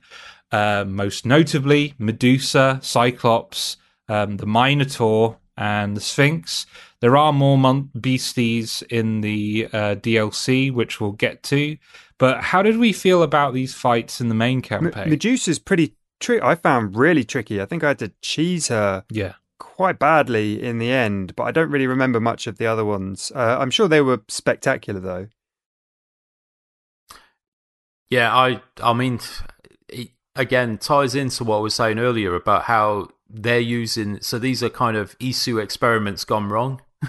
so they kind Yeah. of explain why they're, they're these creatures, which I liked. Um, but uh, yeah, you know, this this is the pure Ray Harryhausen stuff going on here. This is the Jason and the Argonauts moments, which I absolutely bloody loved. You know, it's like just yeah, mm, why not? I, it would feel a disservice to have a sort of ancient Greek, um, a, a game based in ancient Greece that didn't have this stuff in there. You know, Mm. And the, the where the Medusa is set, those that locale, that whole island, you yeah, know, the petrified is forest is, is yeah. really striking looking. The atmosphere is is absolutely brilliant, and that actually carries over to the Fate of Atlantis DLC, where the environment artists get to you know set their imaginations free. I I really hated the Medusa fight. um, so the the Cyclops fight and the Minotaur fight, um, I found pretty easy. I weirdly have like very little memory of the Sphinx encounter. Um, That's more of a don't know- puzzle one, isn't it? It's not a Yeah. fight. It's like Gimmick- it, she gives gimmicky you one. kind of riddles to. Yeah. Right. Yeah. Um, but um, yeah, so tho- those two fights, the Cyclops and the Mine, they were just kind of big brutes, and, and, and once you got their pattern down, it was it was a pretty simple task of taking them out. Um, but Medusa was just incredibly frustrating. Just um, the amount of attacks that just kind of limit your ability to move around the environment and and getting close to her was just real risky. And she just drain like i don't know like maybe i wasn't leveled enough. I felt like i was the right level for it but it felt like health was just dissipating really really quickly in that fight and it took me a number of tries and i had to remind myself i was playing assassin's creed and not sekiro at some point because uh, i was really i was really struggling with that one. Um Yeah, it's a weird one because I'd watched, I'd caught a playthrough before I'd started playing the game. I'd watched um, a clip of one of the streamers that I watch who does a lot of let's plays, and I'd watched that particular fight, so it didn't feel like I had a trouble with it. But that may be because I'd already seen on how to get through it and what to do yeah by somebody else showing it. So that's probably how I got through without a grief. But Um, so Blue Weasel Breath um, touched on the quest types that are dotted throughout the game. Um, I have to be honest, I pretty much stuck to character specific side quests, so stuff associated with Socrates and and Barnabas and and you know the cast, and I didn't really do much of the other stuff um, unless people like online had specifically highlighted that they were worth doing. Um, but did anyone touch any of these kind of like time quests or um, bounties or contracts and stuff like that? yeah, yeah, every every one of them, all of them. Yeah, sorry, I forgot who I was talking to. Um, yeah, like first thing I do when I get into a new village or a new town or or city, it's like straight to the bounty posts. Get all that side quest stuff done first before I then focus on the character ones. And then you usually had the character ones which were highlighted in white things, and then you had the yellow ones which were the main quest line. So it was always a priority sort of thing. Do the do the bounties first, do the quest board stuff first, and then the character, then the man. Jay, do you eat on your No. plate? Do you eat your vegetables first, and then a bit of your roasties, and then save your meat till last? No, I don't have weird foibles like that, but it's just um this is how I find it when I'm playing games like this. It's just a rhythm. Mm. I'll just do that stuff and then uh, you, usually it's about upgrading as well. Like all starting with the lower tier stuff gets kind of the less interesting stuff out of the way, but it does save all the better stuff till the end part, which then keeps my interest. You know, because it's like if I start with the good stuff first, the the the sort of go and kill 13 goats up on the mountain is dull. Why should I have to do that? I've already progressed past the story point. So I feel by starting with the, the you know, the easy ones first and moving up maintains an interest to keep me They going. they do try and do a couple of things, don't they, to make it slightly less map moppy than the earlier Assassin's Creeds, and you know the accusation of Ubisoft Yeah. games with just the map covered in stuff. At least, like with The Witcher Three, this one you you activate some of those minor yeah. quest, so you could just choose not to do that. And then um, it's possibly worth mentioning ex- quote unquote exploration mode, which is basically where they just Mm. don't put the icon on the map, but in, in every other way tell you exactly where you i- it is. And with your magical eagle, it's very difficult to miss uh, most Yeah. stuff. But it does. Those two steps, those two design steps, do make it feel a tiny bit less like you're just, you know, colouring in the map or clearing up the map. Yeah. I never felt either that it was like I was aimless. It always felt like I had a point to something I was going to do. Like it was never like I, I, I don't know. You know, like sometimes you can hit a thing with, especially with open worlds, where you you you're left sort of twiddling your thumbs as to where to go next or what to do next. It never felt like the the game ever lets up in that sense. There's always something to head for.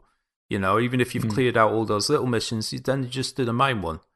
So it never Yeah. felt like I was at a loss at any point. So we we should talk about the audio in the game as well.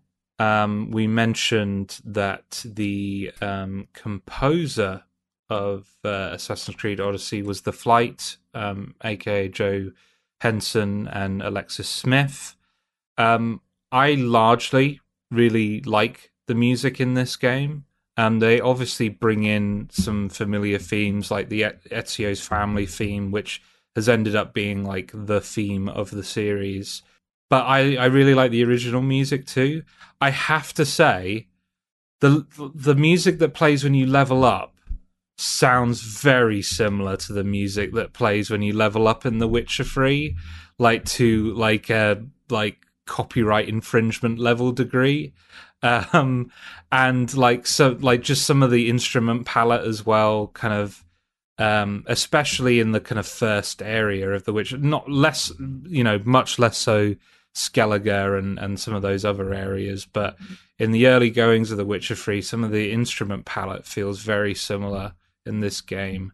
Did any, anyone else like get that sense that feel a little bit deja vu occasionally? I think what what it is is that the flight. Um, so in The Witcher Three, they had a folk band called Percival, a Polish folk band, Yeah. come in, and the there was still a, a main music director who would kind of direct them what to do and put it all together afterwards. And the flight, the the duo from London, um, what they like to do is uh, uh, for this game as well. They work with a, a guy called Mike Georgiades. Uh, he's a guitarist, multi instrumentalist. There's a lot of proper Greek traditional instruments on there here, but also a lot of weird instruments that they find or build themselves, and that kind of sound folky and authentic ish, or or that could have been from the time, but they're not really. Um, so there's that kind of uh, in both games that need to de- deliver something very blockbustery and orchestral, and you know you've heard it before. It's big and it's exciting. It's action packed, and then also give a a folky ethnic flavor um, to it, um, which they you know is something that the flight love to do. They just love to get weird instruments and muck around and make fun sounds with it. And there's also a few nice um, uh, uh, uh, instrumentalists in the game, like diegetic people on the streets playing uh, playing music on on lutes and things, and obviously the sea shanties are back. So overall, it's a really you know good good music package overall. It really solidly does the job. I think of all the of the recent, I mean, the last couple of Assassin's Creed, I think have really had really good overall soundtracks. But I think, but it's the um, it's the opening track when you're on the title screen, when you're on the sort of like um, press start screen. The music that plays on that, I think it's for me, it's one of it's if not my favorite Assassin's Creed theme music that plays at that point in the game. I think it is a tall order because of, of, of um, Origins one was really strong too, but this one there's something about the bass line that kicks in, or kind of like this really that pulsating bass that that pipes up about sort of 30, 40 seconds in. It's awesome, love it. Very quick note on the audio. It's just really if you if you stop and if you're playing in front of a four year old and you don't want to stab anyone, and you're just or you're playing in the this discovery mode, you just walk through the streets and just stop and kind of breathe in. The audio is Yeah. really quite good. Um, snatches of dialogue in the background, and you know hammers hitting anvils and that kind of thing. It Mm. really does bed you in in the sound of the sea, the sound of the boats. There's just, I mean, there's as much high quality work going on across audio and music as there is in graphics and lighting um, Yeah. and all the other aspects of the game. It's just as ever, it's it's you you potentially notice it less because it's so good. Yeah, Yeah. the when you look at the credits on this, the the audio stuff is vast. Like it's and it's multiple teams and multiple locations. There's a team in Greece as well, which you wonder if that's like what you were saying about all the kind of diegetic sort of background chatter that you can come across. You wonder if all that stuff was done, you know, where it was done, who did it.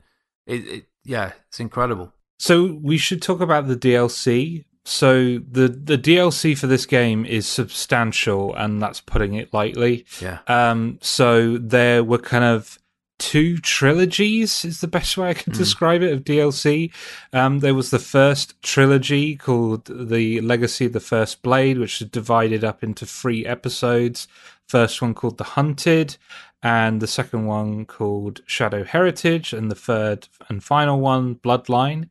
Um, and then they did The Fate of Atlantis, um, uh, which was divided into the Fields of Elysium, Torment of Hades, and Judgment of Atlantis.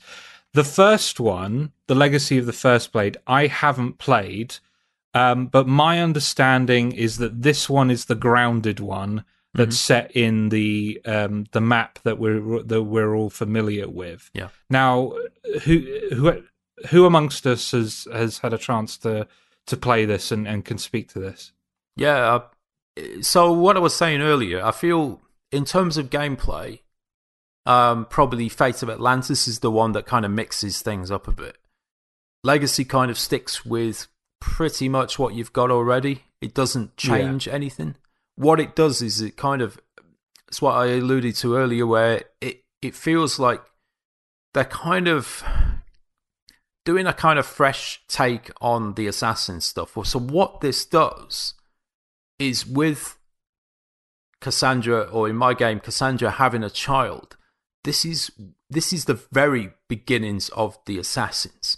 You meet a Yeah. guy. You meet um, a guy called Nat- Natakas, or in my game he was Nat- I'm not sure what the name is if uh, it's a female. Um, if you're playing Alexios, but you come across a person, and then you cro- come across you fight a guy called uh, who you find out is called uh, Darius, but he is kind of an assa- he is an assassin, and you feel that this is kind of them laying it out. This is the very beginnings of what is to come.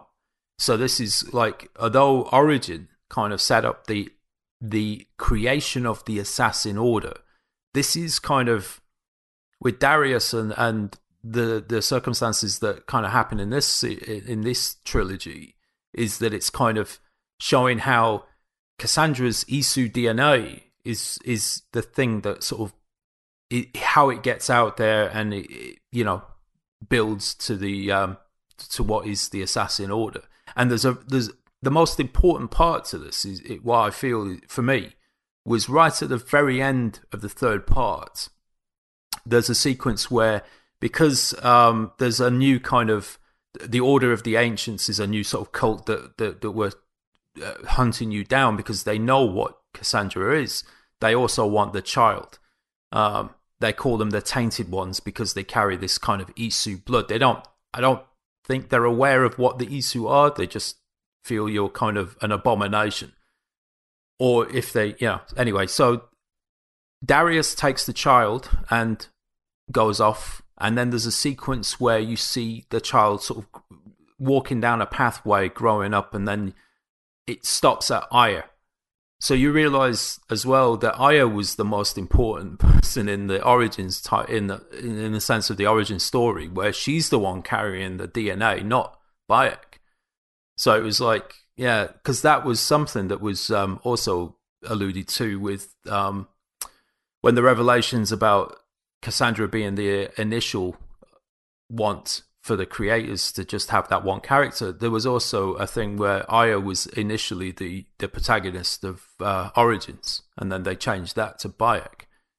So it kind of adds credence to that stuff as well. just judging that, I mean, I did get a sense that whilst there was some some okay acted and, and interesting scenes in the first part of Legacy of the First Blade, compared to when you first see, I mean, and there's a there's an unbelievably bad setup for the fate of Atlantis. There's a couple of tiny quests which are awful, just terrible. There's this dungeon where you've got to move all these things around, and an insta kill spike floor as Layla, and it's just in. It's just I had to do it like five times. I wanted to. I didn't even want to start the Atlantis DLC. But when you get to Elysium and you see it and it blows your eyes out of your skull because it's so beautiful, any thought of going back, you know, with a three minute load time to the main map to do the Legacy of the First Blade thing, I just forgot completely about it and I just dove headfirst into Fate of Atlantis, which is itself 30 hours long. Um, so, yeah. so it does kind of overshadow it for me. I mean, we, we mentioned this on the Slack the other week, but I spent almost as long playing the DLC as I did on the base game, which, you know, was 100 plus hours easily. I think most yeah. of that, more of that is spent on the Fate Atlantis DLC because there's just more to do because you've got three very distinctly different areas with each of the expansions. They kind of just go to a different place. And, yeah. it, and it, it, it's, it is way more arresting to, to play anyway. It's just like yeah, they're harder. There's there's harder oh, platforming yeah. and puzzle stuff in Elysium. Yeah. Um, harder combat fights. Hades is a bit more, if I remember correctly, fighting focused, um, combat yeah. focused, and then Atlantis is j- just you've got to see it. You've just got to get to that point in the DLC just to go up to the highest point at Atlantis and just take a look at the city. I've never seen anything like it in a game apart from maybe um, Insomniac's Manhattan in Spider Man. But it is visually yeah. just off the chains. It's bonkers. The the yeah. angular architecture, the um, the, I remember when the PS4 was first announced, they had uh, Killzone Shadowfall, right? and there's yeah. and they are showing a, yeah. a cutscene where you're kind of hanging onto a rope and you see this whole city stretch out before you. And I thought, wow, that looks like next gen. And this is the first time, apart from maybe Spider Man, where you just see a massive city. But of course, it's all gameplay stuff. You can go everywhere in the mm. city, vertically and um, and down the bottom. So I'd say to anyone who was on the on the fence about DLC, probably if you I mean, it's a lot of stuff to get through Elysium and Hades. There's a lot of gameplay there. But just to to be able to look around Atlantis is such a reward, yeah, yeah. a rich reward. The ending's yeah. not that good to the Atlantis storyline, I didn't think, uh, but but just to well, just to see yeah, it all, I, think... I, thought was was reward enough, and I took another thousand photo mode shots just of that DLC. I think where I think it comes down with both sections. There, there is issues with the narrative with this stuff. With the first one, we've already talked about it, where it's kind of like the relationship didn't click. So I kind of felt that it was pushed, forced upon me. But with the second one, it's it's kind of when you get to the end, you're left scratching your head about this stuff because I'm I'm left kind of like hold on, was she in a simulation or was it real? Uh, and who the hell are these guys turning? You know, and it, the whole Layla aspects of that stuff. I mean, the that whole sequence throughout throughout the entire game is is baffling because I have no idea who these people are. Layla Hassan was in Origins, that I know because I played it. who the hell is uh, Kiyoshi, Alannah, Otso Berg? These characters come up and, and they act as if I should know this, and I'm like, what have I missed? Like I've played every damn game. Where what have I yeah. not been paying attention to here? Because I have no idea who these people are. And so there's a problem with the, the, the very end of the DLCs. I'm just kind of left a little baffled as to what happens next with this character's story. Because uh, yeah, yeah. If I, my biggest criticism, and it, and it's the thing that actually was and because it's tied in with the Layla Hassan stuff, is basically when Kassandra turns up this was my biggest problem with the game. Because it was like, so there's a point at the end of the main campaign where she gives you the um, Staff of Hermes, which is the thing that has kept your real father, who is Pythagoras or Pythagoras, um, it's kept him alive for all this time. Like for, yeah, I guess he's centuries old at the point where you find him. But Kassandra has this staff and she stays alive for two and a half thousand years to actually come in a business suit. Oh, and that meet, is so um, good. um, and meet with um, Layla Hassan in the real in the world that you know in the present day. I had a huge problem with this because the moment she gives you the staff, she dies. and it was, eh, and I felt like that was it was it felt at that point because I've spent like I guess at that point about a hundred and something hours playing the base campaign was that it's like hugely dis- disrespectful to the character. It's like, oh, here you go, here's the spear, see ya, but oh, die. and I just, it, it, I, I hated it, and I hated the fact that it meant that she'd been alive through the entire franchise. that Kassandra had been alive where every other Assassin's Creed game had taken place. So what the you know, and then I'm left with questions. I'm left with questions of like, what was she doing in this time? What she was making that like, suit and it is a snappy suit. I mean, it is a proper jump the jump yeah, the shark. What yeah. is going on? Why is she in a business suit?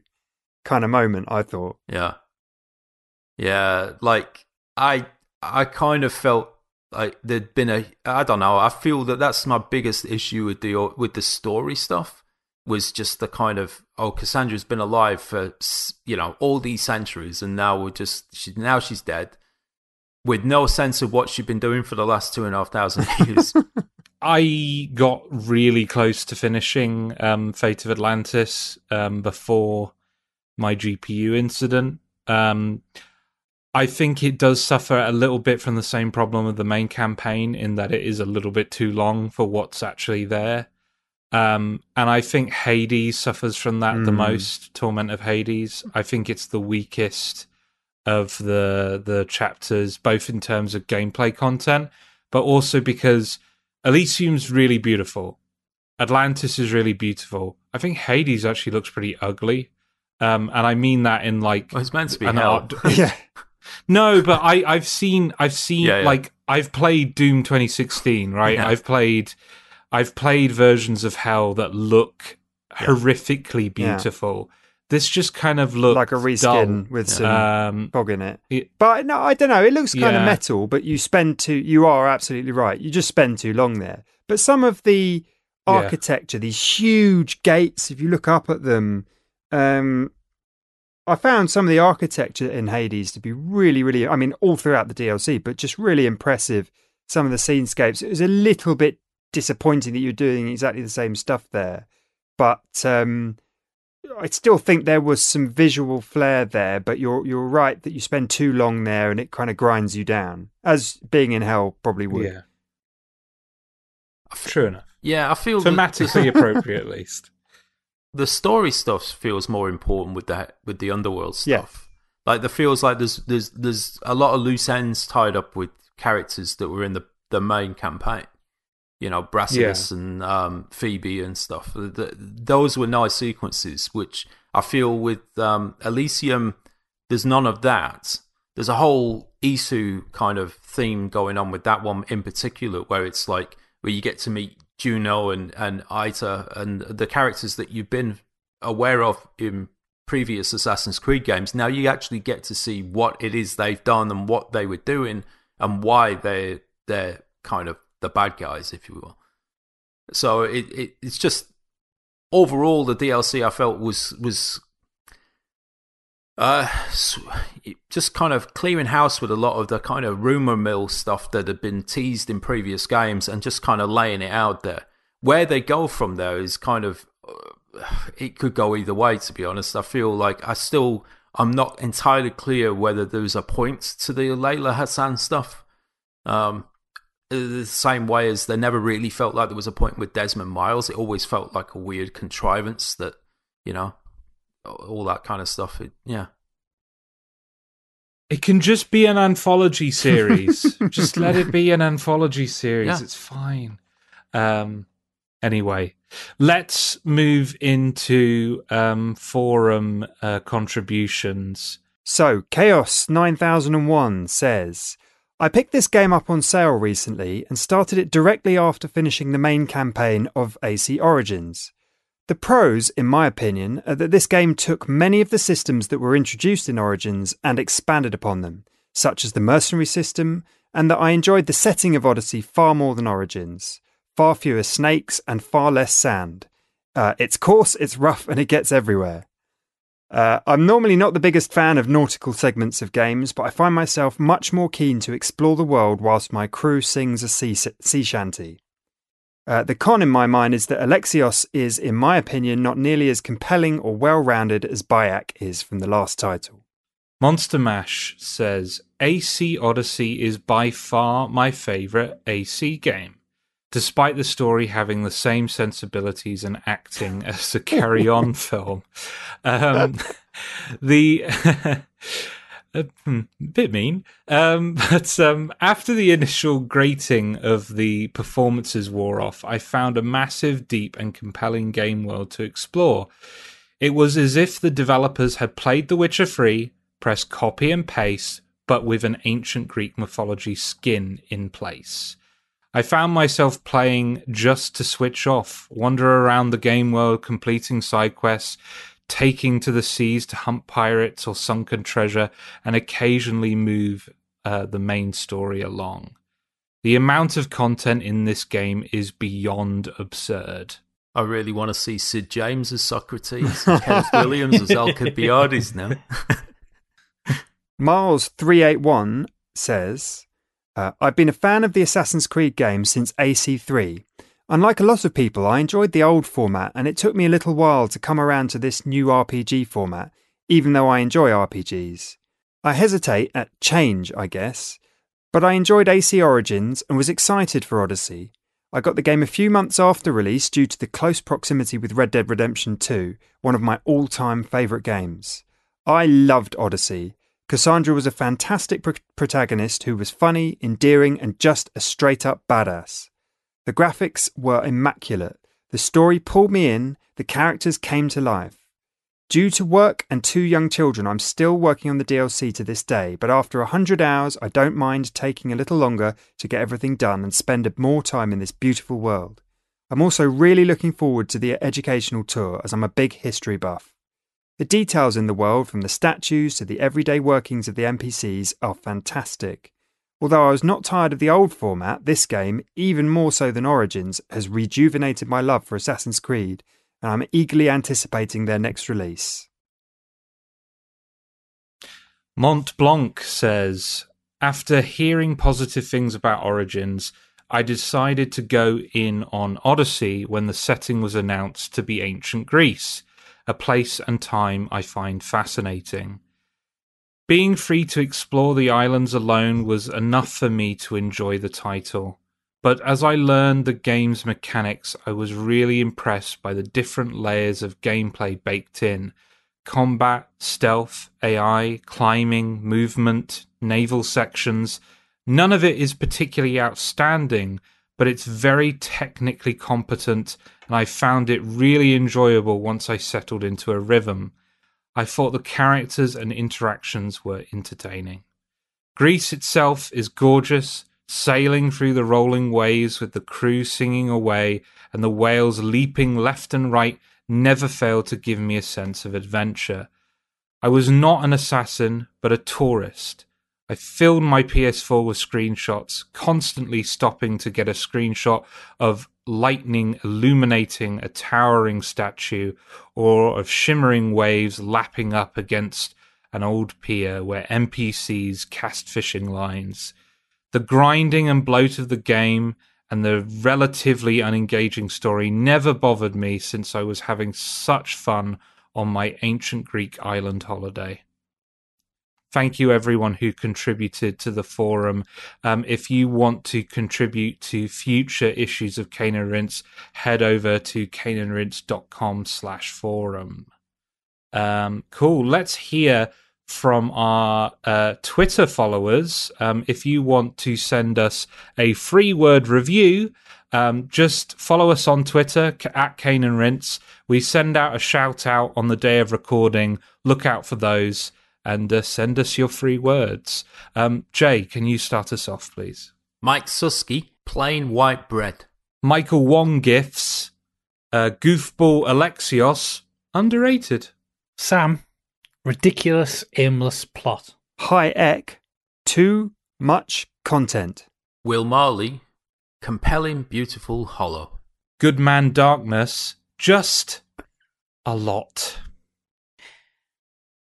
Christopher Love, testicles don't float. David Geezer, big damn game. Mike, Big, too big. Headers says fun DLC pants. Carl Hickman, beware bounty hunters. Twin Cherry Studio says, stay nowhere long. Pat McConville, gigantic Greek grind. Joseph Raphael says content isn't Spartan. Side quest proofreading, flammable Greek lady. Strange Andy, Kassandra only choice. Alex Lachlan, Kassandra is great. Fantastic. Thank you, everyone who sent in their free word reviews. Um, and it's just time now for us to give our summaries. And given um, that we have spent a long time in this recording, I would ask that everyone is short and sweet. Let's start with Karl. Uh, I was a huge fan of Assassin's Creed Origins, and the idea that we were seeing a new wave of Assassin's Creed was um, very, very exciting. Uh, going from Egypt, which fascinates me, to Greece, which also fascinates me, was was fantastic news, and I couldn't wait to jump in. Um, whilst there was a lot in there that I absolutely, really thoroughly enjoyed, namely the world itself, it just didn't strike me in the same way or with the same level of enjoyment, either with the story or the characters that Origins did, and I I still have a feeling that even looking at the world, I find the world of Origins just a little bit more striking and graphically impactful to my tastes than that of Odyssey. Um, that said, the amount of content that's in the base game, let alone the DLC, and the variety of the things that you can do is is pretty vast. Um, and the the quality does shine through. Yes, I've been a bit critical throughout the podcast of certain things.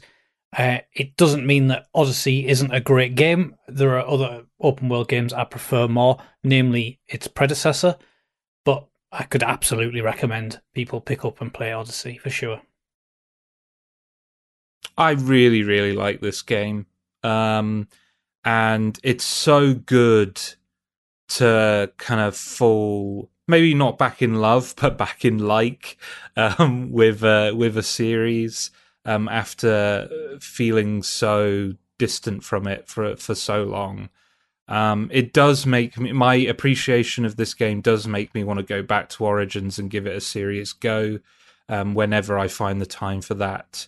Um, I think Kassandra is such a charismatic and enjoyable protagonist, and part of why I, you know, went, you know, went at this game and, and committed to it is partly, you know, her because of her. She's just so compelling that I wanted to spend more time with her. Um, and yeah, I, I don't think the game quite escapes the shadow of its inspirations. I think um, the shadow of of The Witcher Three looms large over this game but ultimately uh, like i just i the combat's great the stealth is great the naval combat is great and the world is just uh, so beautiful and so fun to explore that i highly recommend it. Uh this it's a combination like josh just said of um some of my favorite open world games far cry 3 uh, the witcher and then there is of course the shadow of the shadow of mordor this incredibly moreish, I kind of just was kept pouring hours into it really, and I was surprised to realize this is probably my most played game other than like Final Fantasy VII and Bloodborne, both of which I played more than once, and I've only played this through once, and I spent hundreds of hours in it, and I don't really do that for many games at all. Um, so I must have enjoyed it quite a lot. But the main thing for me is just the the world. Photo mode I took maybe over the course of this in the DLC 2,000 shots, which is like one every three minutes or something ridiculous in my playtime. Um, and like one of our commentators commenters just said, I basically I'm a tourist in kind of ancient Greece and ancient fantasy Greece. Um, and there's so much beautiful about this game: the statues, the flowers, the architecture, the lighting, the the day night cycle climbing to the top of a mountain and looking down into valleys is just spectacular. Um, taking a shot of the boat sailing on the sea with the sun glinting off the sea Um, I think that's what just kept me going all the way through to the end of the Fate of Atlantis is just seeing what the artists are doing here um, is quite quite incredible. The technical achievement, the artistic achievement, and then especially the kind of pseudo historical achievement of putting all this together and imagining what Greece m- might have been like and the culture of it. Just quite incredible, something to behold, and and well recommended for anyone who either wants a fun open world game or is interested in you know the photo mode and the history tour and and that that other layer of things um i'm editing this so i'll keep it really short uh, you know i spent five weeks 218 hours playing this game I, it is without a doubt the, the most played assassin's creed game i have played it's the one that i've loved the most I, I, I adore it i think it's fantastic technically, gameplay wise, it just sucked me in, wouldn't let go. If they'd put more DLC, I'd still be playing it. I, I simply stopped playing it because I ran out of things to do. That's it. I, I would say highly recommend it. It can pick it up for as li- for under twenty quid now, and and that's probably the gold edition, which comes with everything. Also, don't play as Alexios ever. Just stick to Yeah. Kassandra. And I think we can all agree on that. Yeah. Yep. Yep. Cool. That's it from us. Um, all that remains is for me um, to thank Jay, Karl, and Tom for joining me um, on this recording. Um, and thank you to all the correspondents and tweeters, and a double thank you to editor Jay. Hello, Jay. Uh, you're you're going to have a lot of work on this one, aren't you? Um, so uh, enjoy that, um, and of course, thank you all for listening. Um, next time in issue 439, we trade in shiving for hugging when we cover a boy and his blob.